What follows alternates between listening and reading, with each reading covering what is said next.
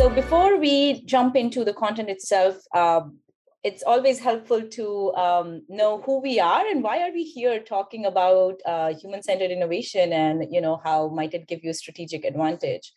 Um, my name is uh, Prapti Jha, and I am, um, as already Georgina mentioned, senior design strategist at Cisco. I specifically am a part of the organization called Cisco Secure. So essentially, working with the team to uh, think about cybersecurity in a more human way, and it's an interesting challenge to have. Um, and also, before before Cisco, I was um, at Ford Motor Company uh, working as an innovation catalyst there, essentially trying to just again bring the design mindset and skill sets to to to do better innovations and like um, carve more, you know, uh, the roadmaps that are slightly um, looked at from a different perspective. Over to you, Harsh. Thank you so much, Prapti. And uh, thank you, everyone who has joined this session. We are really excited to be here, like Prapti said. So, my name is Harshvardhan, and I work at Google for the Google Cloud Organization. And uh, I have recently taken up a role as innovation program lead. What that means is that I'm building innovation program inside of Google Cloud to help organizations find uh, different opportunity areas for their problems and also build solutions at the same time based in human-centered insights. So who are we? We are design led innovators. And when we say design led innovators, it means that we um, base our solutions uh, in, on human centered insights and we utilize design processes or design thinking methodology to come to those solutions and, and, and to find those insights. So, going on to the next slide previously we have spoken and collaborated with different uh, in, uh, industries and different companies uh, different schools as you see but i'm not going to emphasize uh, that more but let's go on to the next slide and talk a little bit about about these companies so what what do you think is common across these different companies in the chat you can put your answers in um, i'll just spend like five seconds on this one what do you think is common across all these different companies. Innovation. What else? Market cap, leaders in the market, longevity, public, all big names. That's right. That's right. Uh, disruptive. Okay. So going on to the next slide all these different companies, these are big incumbents in their industries, in their respective industries. These are, these are using human centered innovation and using design as a strategic advantage, something that we are going to talk about today. On to the next slide. But what do we, mean when we say human-centered innovation? Or specifically, what do we mean by the word innovation? Let's let's let, let's get that clear. After your Prapti. Um, thing that you see on your screen is first and foremost innovation is not invention. At times we do think about and when we think about innovation we think about hey we have to come up with something entirely new that has not been done in the past. That is not true. Um, and let's let's dissect these two terms a little bit more. So when we talk about invention it essentially means creation of a product process or service for the very first time. And the picture that you see on your screen is of the ENIAC computer, the first computer ever built. Um, the black and white picture that you see. Uh, amazing invention, right? Like the first time, like kind of disrupted um, mankind in some ways, how we work. Um, on the other hand, innovation is an idea that improves the value of a product, process, and service. There is a, the emphasis on the word value here because there might be an invention already out there, but just like approaching it from how might we improve the value to the people who are using it makes it in an innovation. And that's why innovation doesn't need to be an entirely new thing. Um, so basically, you see here, like years of inventions and innovation led that huge, massive computer that you see on the top to a sleek tablet that we have in our hands these days, and even like smartphones that we use. Uh, and that's how, like, you know, uh, slowly we move from invention to innovation. And like it goes hand in hand at times too. Um, let's let's talk about why why we talk about innovation these days so much. This is this has kind of at times become as a buzzword too where it kind of loses its value. It's like really meaning and that's like really important for us to set our um, you know um, thoughts around what we mean uh, when we say innovation and also why we need innovation and why we're talking about it. So the graph that you see on your screen uh, was created by Patrick Whitney. He is um, he's currently at Harvard uh, um, T.H. Uh, Chan School of Public Health. And, and he created this graph and on the y-axis you see knowledge and x is time and there is a line which says industrial revolution and what it means like before industrial revolution hit people when we when i i'm a person and i need something either i would make it for myself i was so close to the product or i knew someone or a craftsperson whom i would go to to help me make that product or he would make he or she would make that for me. So that at that point i was really close to what i wanted and what i was getting. Uh, and it was a really like close relationship.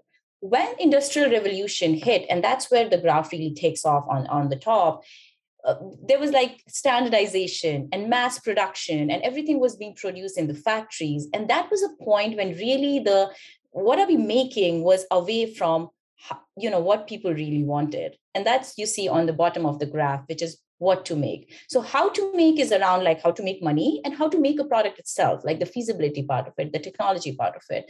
And what to make is what people really want and, and the things that we are we can make is it really serving to those needs and in due course of time as we as we have moving um, oh hold on. Sorry.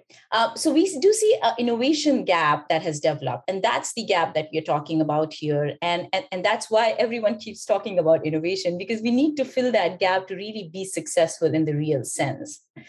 Um, to make it more lively and like let me give you and like walk you through an example and instead a story actually. Um, so the picture that you see on the screen, does something seem to be off or out of place in that picture? Feel free to like add your comments in the chat uh, chat box. Um, is something off? What do you see? What do you notice? The tablet, the kid's computer. I'm seeing all the answers coming up.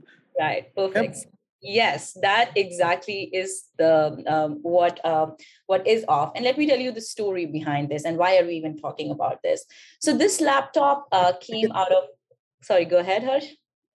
Uh, no i sorry i should have been on mute. Somebody saying uh, rodrigo is saying should be an ipad. Well. I love that answer. Okay so uh, yeah let's let's so why why this story and why this picture here? Um, so this this uh, initiative the laptop that you see in the kid's hand on lap is essentially was was the initiative called one laptop per child. Uh, and that initiative came out of mit media lab. Amazing amazing product. And let me tell you a little bit about that product itself the laptop. Uh, it was uh, it costed just 100 us dollars uh, really cheap for a laptop it needed really less amount of electricity so that you can the, the kid could literally charge it using his or her hands uh, as you do it with some toys. And also it was really rugged and and, and strong. So like it, it didn't need to be just like limited to the school premises. You can like bring it outside and even if you you know um, it, it, falls down it's it's fine. So it's rugged it can be used by the kids. Um, but imagine what happened to this initiative it failed miserably. And that's really interesting. Um, any guesses of why that would have happened if this was such a great product? Um, you know, no electricity required, essentially rugged and everything. Why? Why do you think this might have failed? Any any guesses? So we are seeing answers uh, in the chat: lack of internet, no electricity. Well, there was no electricity required in the first place um, lack of training, don't need a laptop, they don't know how to use it, lack of need, what problem solving is there, was not making money, a huge leap of faith from needing basic necessities to high tech. Well, uh, I'll let Prapti answer that. We, yeah, we are, we are getting, getting close to close to the real reason. Okay, so um, what ended up happening is the families of these kids started selling these laptops for money. Uh, and it was 100 USD was at times the family income for families like this. And this was the context that was 100% missed when uh, we were coming up with this great product. So again, going back to the idea of innovation gap, they knew how to make a great product, but missed the whole point of you know what to make in this context. Um, and you know it just shows like how bringing these two together is where successful innovation happens. Um, so we have been talking about innovation gap. Um, now let's also talk about how might we address it if there is a gap and if you're not thinking about it. What are some of the ways that we can do that? So design thinking, as you see on this uh, on the screen itself, is a way to bring uh, what to make and how to make closer. And design thinking is just one way and one term that's used out in the industry pretty often, and that's why we're using it. Uh, for example, there might be different ways, or you might not want to use the word design thinking at all. That's totally fine too. But it's whole the the whole methodology of like thinking from a design perspective what it helps do is it helps reduce the gap between um, those two um, lines that you were seeing and, and, bring it closer for a successful innovation. Um, again, you, you might have been seeing there are three circles floating around throughout this time and while I was bringing this chart on the screen, uh, any any um, any guesses of what that model or framework might be you might have used in the past or any guesses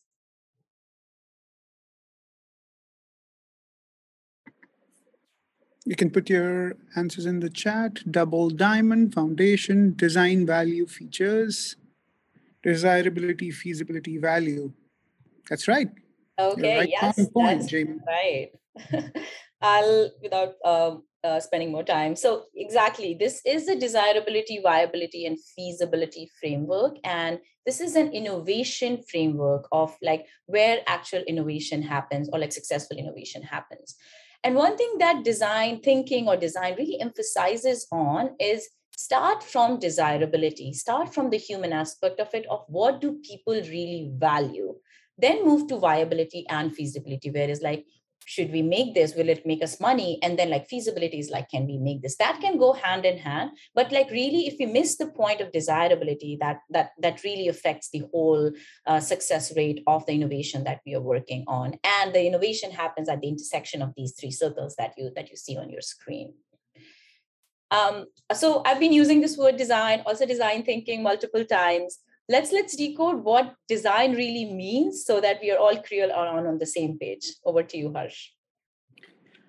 Thank you prapti. So off to the next slide please. So let's talk about the term design right? So when we say design what actually most of the time comes to the, comes to mind are products. Uh, for those who are in a digital design industry they, they might think of user experience design on screens uh, UI designs. In manufacturing, you might be thinking of cars, the aesthetics part of it. But here, what we actually are trying to say is the design process, what Prapti referred to as uh, working from a design perspective.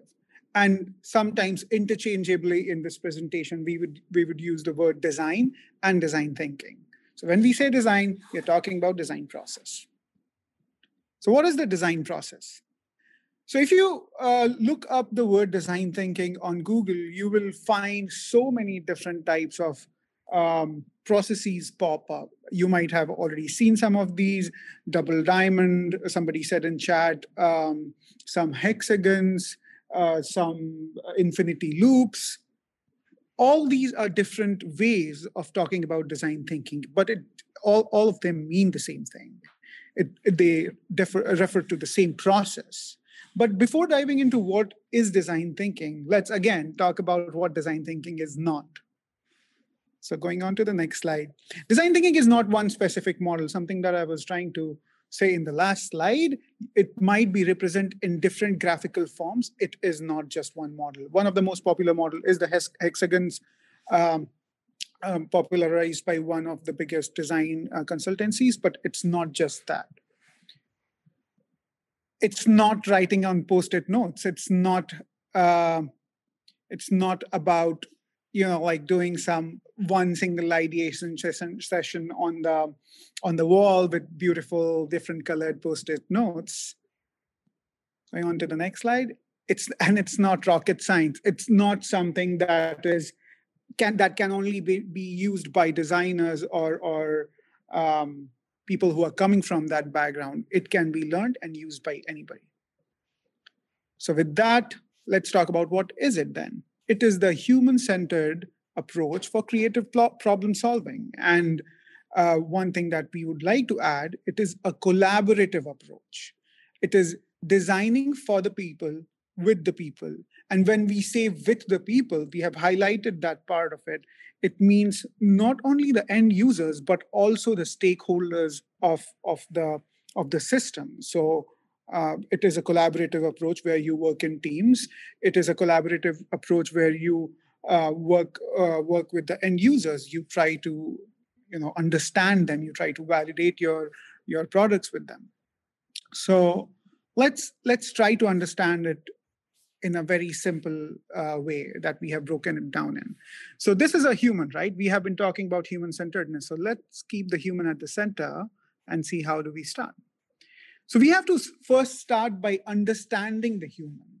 And when we say understand the human, it's not about asking them, hey, what do you want? It's about asking them that question and understanding in their answer what is the specific things what uh, that they value? What are their values? What how are they driven by? What are the values that they are driven by? The next step is then you get to a solution. It's not a solution first approach. It is understanding the problem first understanding the values first understanding the pain point first then only use that to ideate a solution. And the third step is test with them. You have a solution. It might work it might not work but it is always a good idea to go back and test with the users whom you talk to or a new set of users and see if the design is working or not.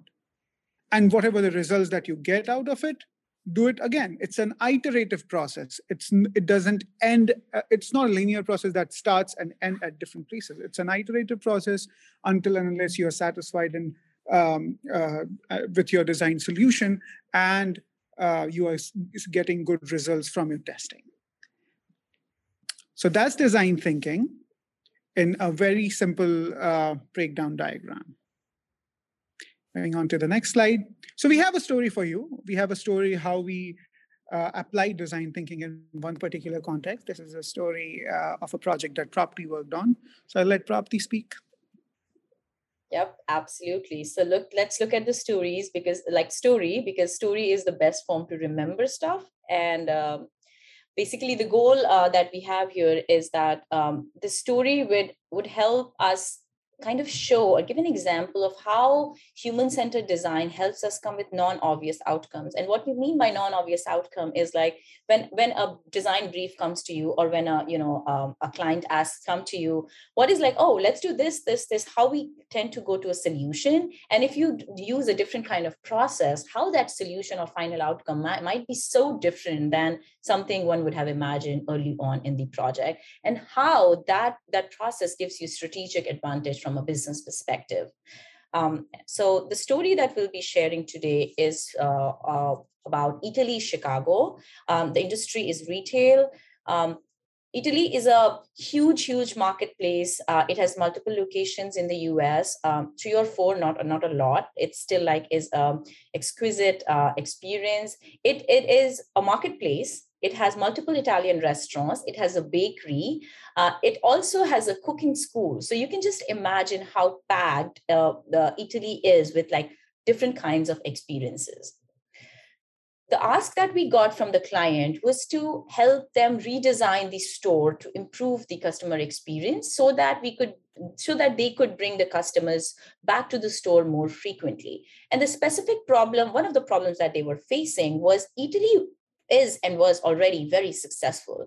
But there was like the people who were coming to the store during the weekdays was really less as compared to the people who used to visit the store during the weekends. So the, the staff at Eataly was overwhelmed during the weekend but really was like you know overstaffed for the uh, weekday amount of footfall that the store was having what seems like an obvious, solution in this case again uh, because it's like designing the experience and it's a store. So if we might go about think about like interior redesign of the store or maybe let's brand redesign or like how the store looks from outside to attract more customer the layout of the store itself uh, to think about some of the you know um, uh, the ways to bring customers back more often and also like some of our solutions were uh, around those but i would highlight the one that was major and like you know use the process to come up with something that was really unexpected Uh, so how did we approach this this this ask?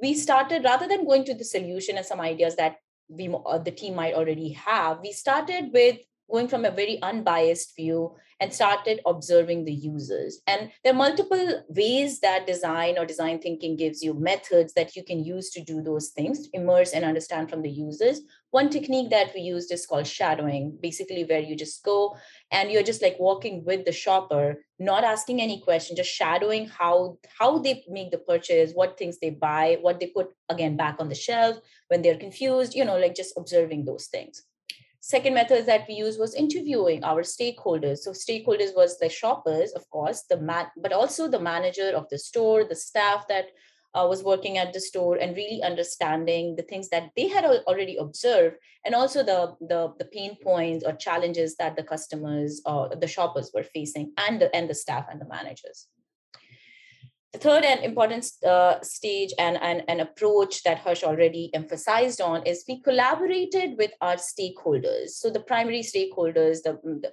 the pictures that you see are the managers uh, from the store, and we co-designed the solution with them. So the screen, uh, the top picture that you see on this uh, screen with like a lot of pictures, there was all the pictures that we took during the observation, the shadowing process that we did, the, the questions that we asked, and then we put it all there with, with the insights or learnings that we had from all that research and then we collaborated with them to like share what we learned and, and their experiences and also how might we really solve for those problems um, one of the learnings, the biggest learning that we had was like Eataly was seen as a premium and expensive experience.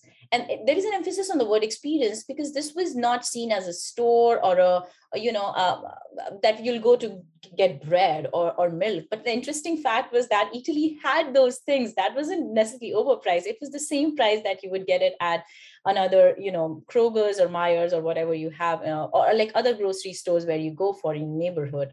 Um, so what was happening was Eataly wasn't fitting into the mental model of customers' regular grocery shopping from the customer perspective. But the people at Eataly, the managers and staff, they thought like, hey, we have everything. People can come in and shop. And we also like, we have the Italian, um, you know, specialities too, but we also have stuff that that a regular grocery stores would would would have so what we're getting to was like there was a huge value mismatch. The value that the customer was seeing of Eataly as a place uh, and the value that Eataly folks saw they were providing to the customers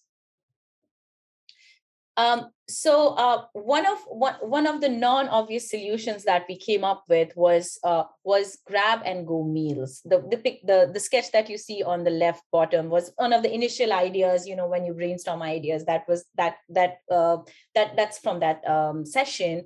And the picture that you see, Eataly Pronto, was the final thing that was implemented at Eataly. So basically, the grab and go meals was a meal service where people can just hop into the store, grab a healthy prepared meal for lunch, and, and go and, and just like you know go to the office or where, wherever they are headed.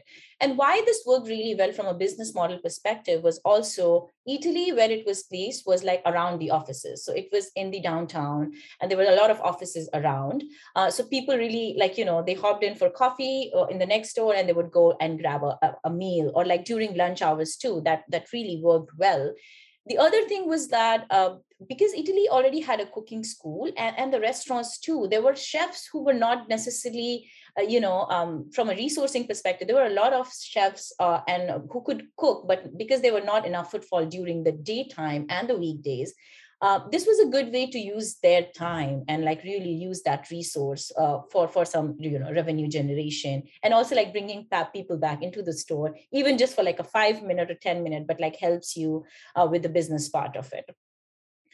Um, so now if we compare the ask to to to toward the final uh, one of the outcomes what it won't like if you if we would have used the regular you know the i thoughts and ideas that we initially might have this would have not come up. So like redesigning the customer experience, the ask and like non-obvious is a meal service for healthy, healthy um, healthy meals for, for the folks.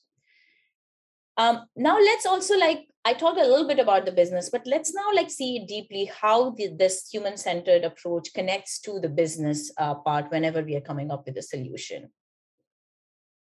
Harsh um, yeah, over to you. Yep, let's go. And I'll I'll kind of breeze through it. I don't want to uh, run out of time, but yeah, this is this is a very uh, common and very used uh, framework by Roger Martin. Uh, he describes in the book Play to Win, which was co-written by Roger Martin and um, A.G. Lafley. So this is called strategic choice cascade, and if you have used it, uh, you will see there are two important aspects uh, of this this framework, which is highlighted in yellow, uh, which is around where we where will we play and how will we win. Now, this is usually done in uh, the business context. This is this is used in business context to build strategies, inform strategies, future strategies, and we use a lot of marketing research. However, what the point that we are trying to make here is that you can also use design thinking methodologies to to inform these things. You can use design thinking methodologies or i saw somebody typing in the chat uh, contextual uh, contextual design or contextual research. You can use that to inform where do you want to compete which is basically where we, we will play in terms of geographies product categories what product that you're going to come up with. So in in case of Eataly they they came up with a service which was grab and go meal uh, there you can you can look at the consumer segments so they were targeting the people who are busy, who are going to office every morning, they're coming in for a coffee. Now they could grab a meal. Uh, what channels, vertical stages of production, etc. The other one is how will we win, which is the unique what what is unique about your service that that is going to make you win. And I did see in question somebody said, how did you go from a premium experience to a grab and go meal, which is a great question. Now, if you think about it, they all people already trusted Eataly for good quality and premium products. So if when we put it in in the form of grab grab and go meals, that the premiumness, the the the trust that they had was their competitive advantage. So that, that's how you can you can see how design thinking is already part of the strategic choice cascade. We'll, we'll show one more, uh, one or two more frameworks. So this this is disruptive strategy or innovator solutions by one of the biggest innovators that we have seen, Clayton Christensen.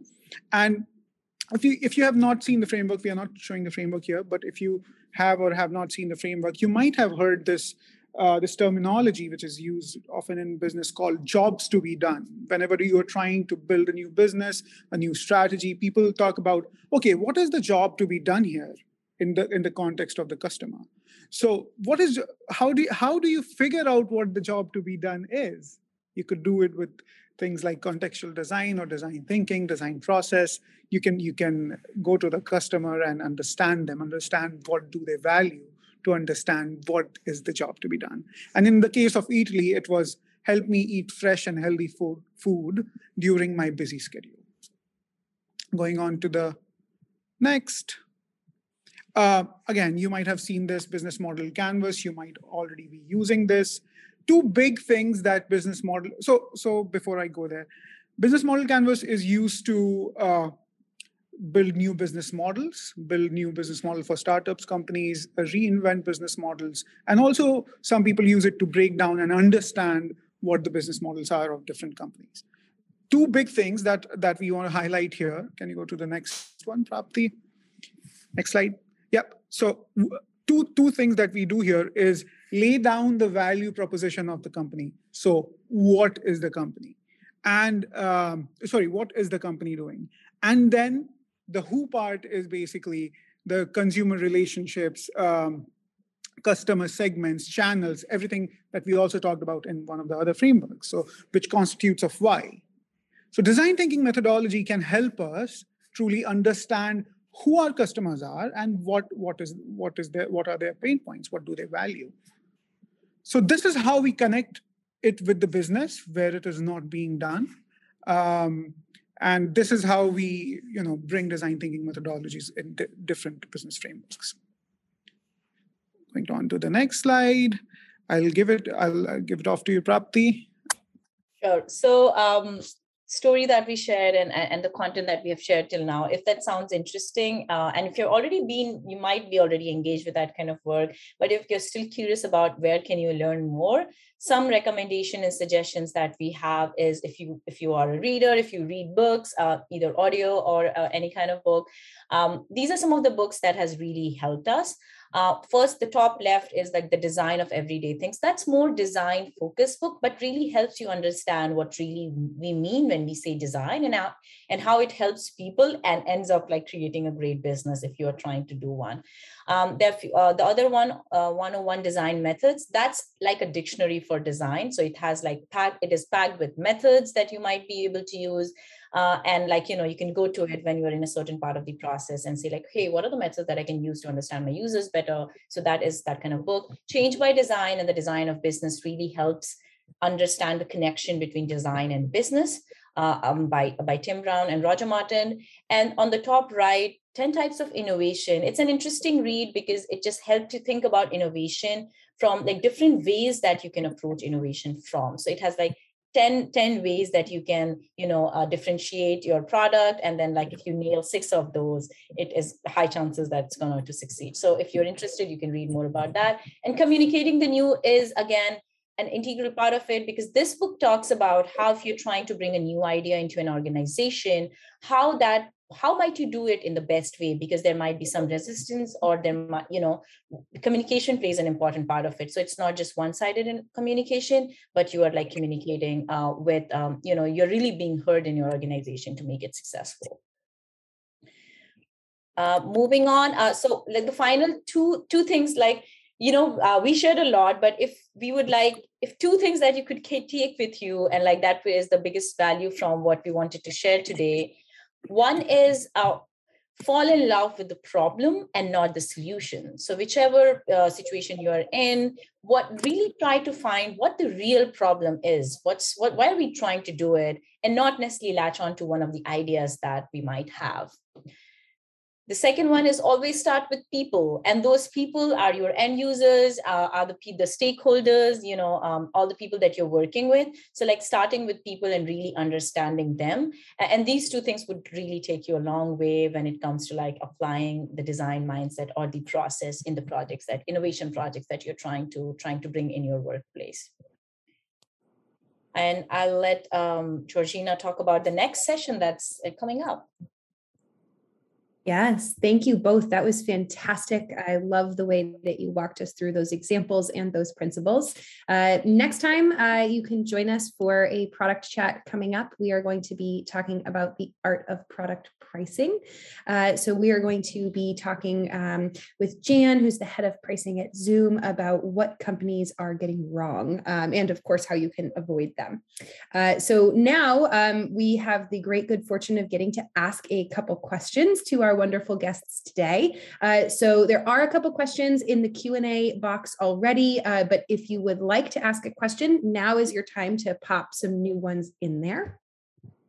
All right. So first question for both of you um, is a big one. I'm just going to get, I'm just to dive right into it because I know it's one that everybody is thinking about. Um, can you share some methods, narratives, tools, and approaches that you would suggest folks use to get their senior um, leaders and their executive teams to really start transforming their thought process to be more focused on human centered design?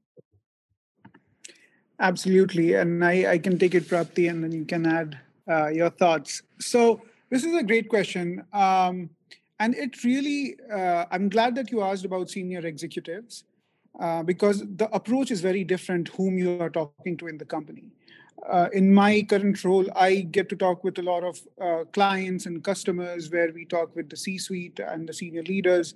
Um, trying to break down their problems. And one thing that that has really resonated with them is that we spend a lot of time listening. We I mean, and this is a basic human tendency. We love to talk about us and our problems. So if you use the same thing we do a lot of interviews that resonates with them. And but but that's not all. You cannot just listen and and excite them. You have to go back and tell them that hey these are the things that we listen. Does it does it make sense to you? Does does that uh, uh, does that resonate with what you were trying to say? And and do that collaboratively. Um, help them build build the problems that uh, sorry help them help them frame the problems that you're going to solve. That's the first step for sure to get them excited uh, to get uh, to make them feel that they have been listened to and that you understand their problems. Now this in my case we do this externally.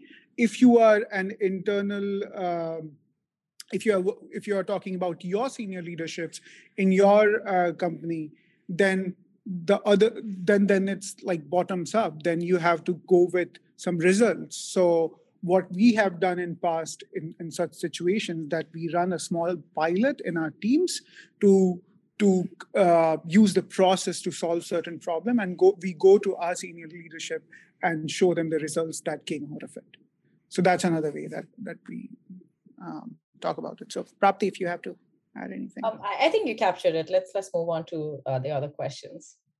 Perfect. Great.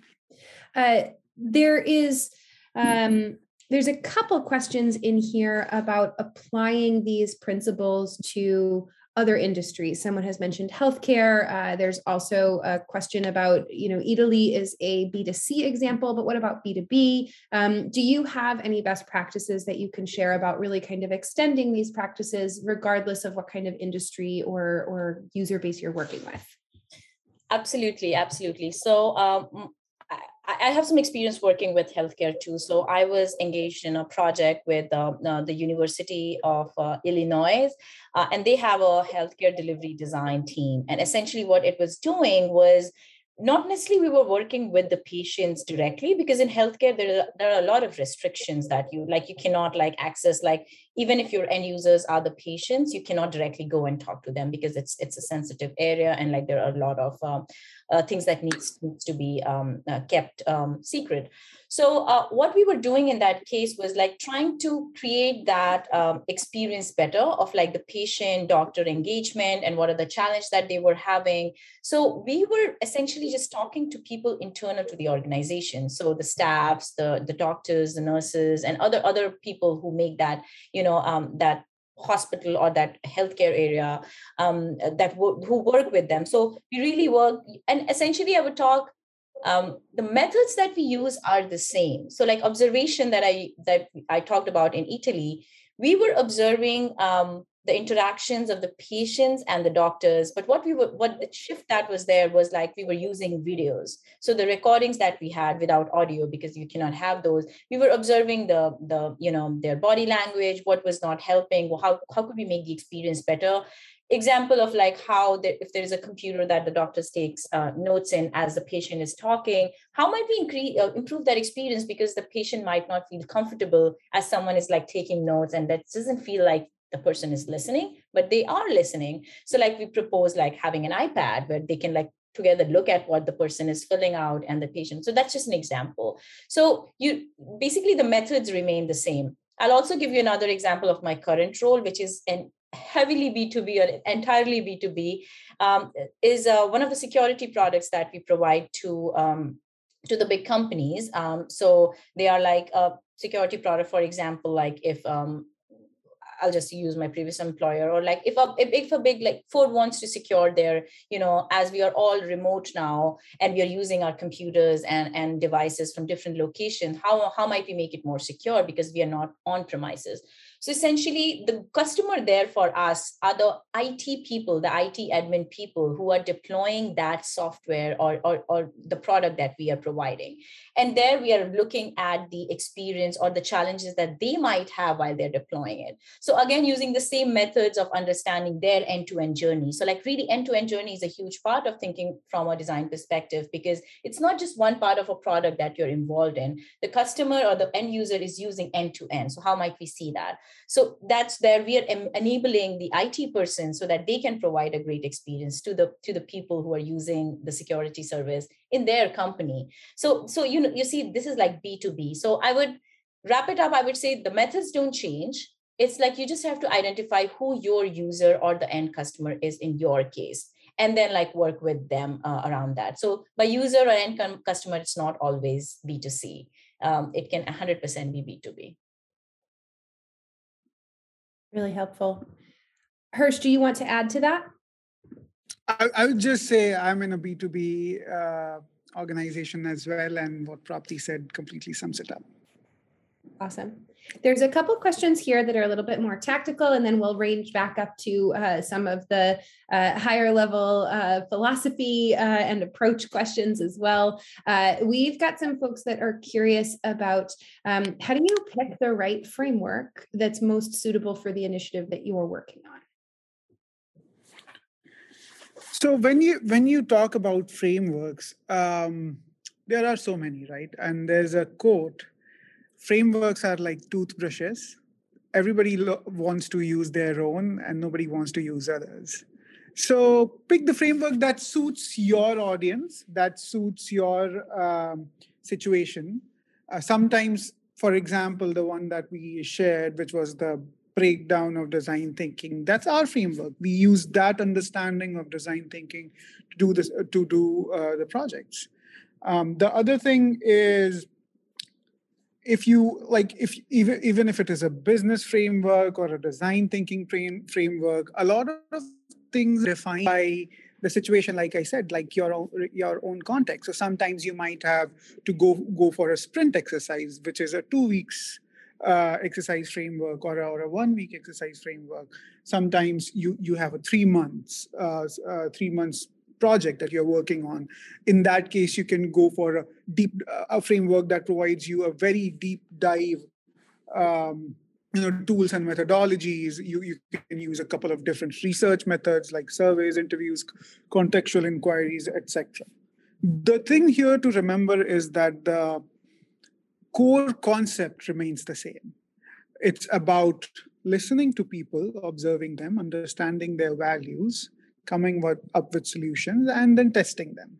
That's the core uh, core goal of it all. Prapti, would you like to add anything? Yeah, I'll just quickly add one thing is um, also framework changes based on context. And I believe like Harsh already touched on that. So for example, if I'm in a situation where we have some ideas and like or use cases, whatever we want to call them, and then we have to prioritize some of those and how do we do that?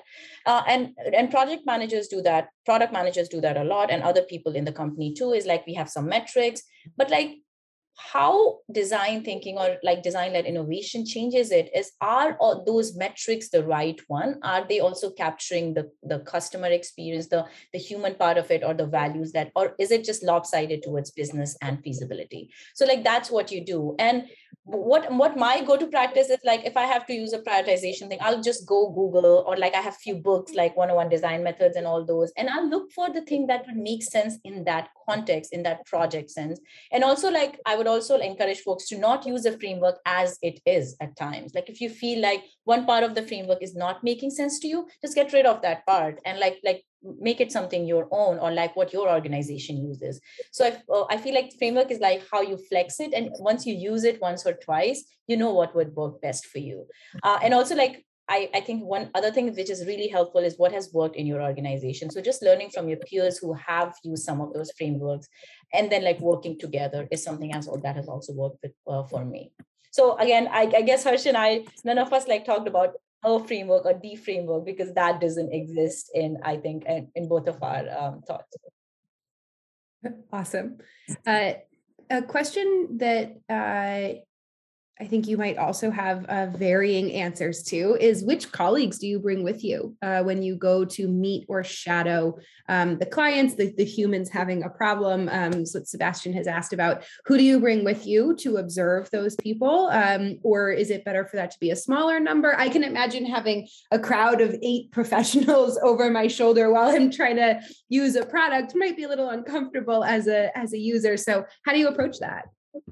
I, I can take that and Harsh, uh, feel free to add. Um, so in so I've done it in the physical world when everything was open and we could like really at when when the product was like go to the customers and observe them. The example that you saw um, previously. So in that case, it's really important to restrict the number of people. We mostly used to do like two people at max because like otherwise like the person would be like the behaviors would change that you're trying to observe. So in that case like and again like you observe or when you do observe or shadow someone it's not just one session. There are multiple sessions different times because so that you can capture different you know types of things that you might miss. So like in this case like weekends weekdays morning evening and all those kind of stuff. So in that case um, as the goal is to be collaborative you have to bring the people who would like the engineers or the people who would actually make that product whoever are the feasibility people. The business folks also like because the team is like try to bring each part of the team or the expertise that you need for a product to be successful to be in that experience. So that's in the physical world. In the in the virtual world or like remote world it is slightly i would say easier at times because like there's some research platforms where you can like for example i made a quick mvp or a prototype of like there's a sunscreen or something like that. And and that's something i'm sharing with the customer. Let's say i'm doing that. That's just other other part of the design process. And the customer is just giving me feedback around like i would do this. I would do that. I don't know what that is on those platforms like that you can have observers. So the, the participant cannot see the observers. They that participant would just see me and maybe just one more note taker. So there's just two person who are interfacing that the user but there can be like I don't know how much, but like we, I have had like 15 to 20 observers uh, in the behind who can really listen to what the users are saying. And that, that is also a time when you can, if your leadership is really open, you can bring some of your leadership into those sessions and say like, hey, would you like to listen what the users are saying to some of the ideas that we might have? And I've used that in the past in my previous job where the VP was like sitting and just observing that session. And that gives them really like, you know, makes them feel closer to the product which is essentially not always that they can do or like they have the bandwidth and flexibility to do that. So yeah yeah And is there an approach that you take if it's uh, it's sensitive to observe the person? So someone's asking here if your users are making payroll or financial decisions, or you know, you mentioned medical background. Um, what are some some kind of workarounds that you have for those kind of situations?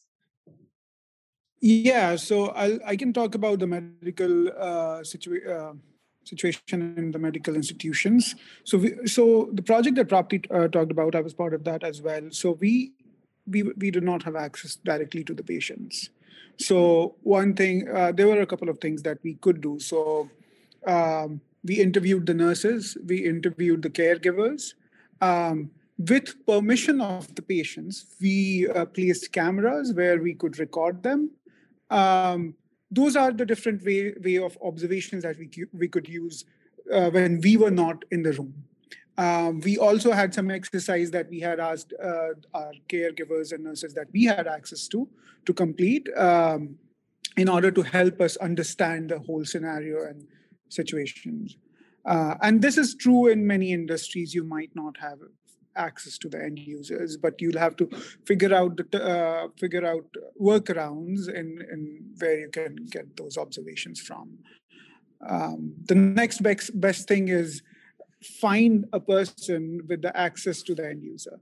Uh, and then do a thorough inquiry, thorough uh, interview with them. Right. Um, and also, uh, at times, rather than just asking direct questions, like for example, finances or something else that you might not like, you having an idea or say like, hey, we are thinking about something like this. So create something, create it rather than just asking them. Like there are two ways to research. One is just going open ended and ask, having a set of question and asking people is like, how are you doing it? Show me this. So like that's one approach, and it's more applicable to areas where a non-sensitive uh, information. The other is because there is enough you can have a lot of research that can be done desk on the desktop. So that's secondary research. So you can do that. That's already available out there. And we might not have uh, touched on that um, um, um, as much as we wanted to but essentially that part of research is also important because there is a lot of research that was done with the people that's being documented online. So essentially that's also very close to people. So use all those research and in medical and all those things. We used to use read a lot of research papers that was done. So use those things and create a point of view or some ideas or whatever your uh, organization wants to call it and then share that with the end users so that they don't feel like they are sharing their information. They're giving you just thoughts around what they would use or what they won't if you're trying to make the payroll system better or let's let's like whatever kind of example. So that doesn't put them on spot around sharing their information. So that's the approach i would i would suggest. Really helpful. Oh go ahead Harsh. No i was just uh, saying yes. Oh, okay. That's right. um, so I've so there's someone here who's looking for a piece of advice, uh, and hopefully you guys will have um, some good guidance to offer them because it looks like they've gotten the, they they're in a situation where uh, they are meeting some resistance um, to research. They're meeting some resistance to being customer centric. So um, they said, I have witnessed a, a, dynamic where internally proposed solutions are not founded in customer centric research. Uh, and that is being empowered by the famous Ford quote, an example of, quote, if we listened to customers, we would have to build faster horses, right? So it seems like that quote is maybe being used um, to prevent innovation rather than create it in this scenario. So, um, have you experienced this? How do you navigate those types of decisions with stakeholders? This is uh, the situation is not very unique. Um, I can chime in and say that this this is a similar situation when you are looking for a buy-in. Now, in this case, there is some resistance. So going in with some results, if you could pilot it at a smaller scale and go in with some results, you could uh, help them see the value. That's one. The other thing is that that quote, it's right. It's it's not wrong. If you if you would have asked people in 1900s what what would you like us to make, they would say better horseshoes so that they can run faster or faster horses, whatever that quote is. But uh, that's where that's where the word comes in the value. What do people value? People don't value faster horses. It's the speed that they value. I think that's the point you have to make in order to make your um, you know leaders understand the value of this process. And um, the way that i see is that run a smaller pilot.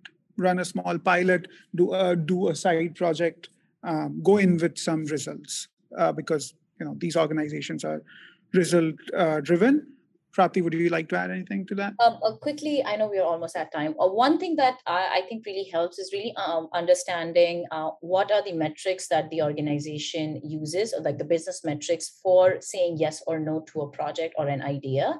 Take those metrics and then like create like add to some things that you see are missing.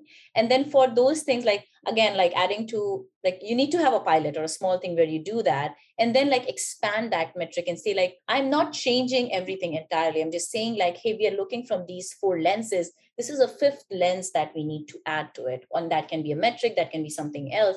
And and show how it changes the value. And if you can have some examples and to Harsh's point like some like low stake projects take it that you know it doesn't like change everything or it's like huge um, financial um, you know um, kind of a role to it like so that you can like flex with it and change it and like show that. So like examples are the best way and also like including people. So getting buy-in internally is also like including as many people as you can. So you don't necessarily need to get to the leadership directly but if let's say a person in hr is really um, has has a lot of connections or like the person is connected to a lot of departments how might we engage that person in a project that you're working them with them to get them excited so they can talk about it? So like creating um, i don't know there's a word for it like but creating people who can vouch for you when you are not in the room is also a great way to approach it. And the book that i i shared uh, like we shared which is like communicating the new is entirely about this and is entirely about getting the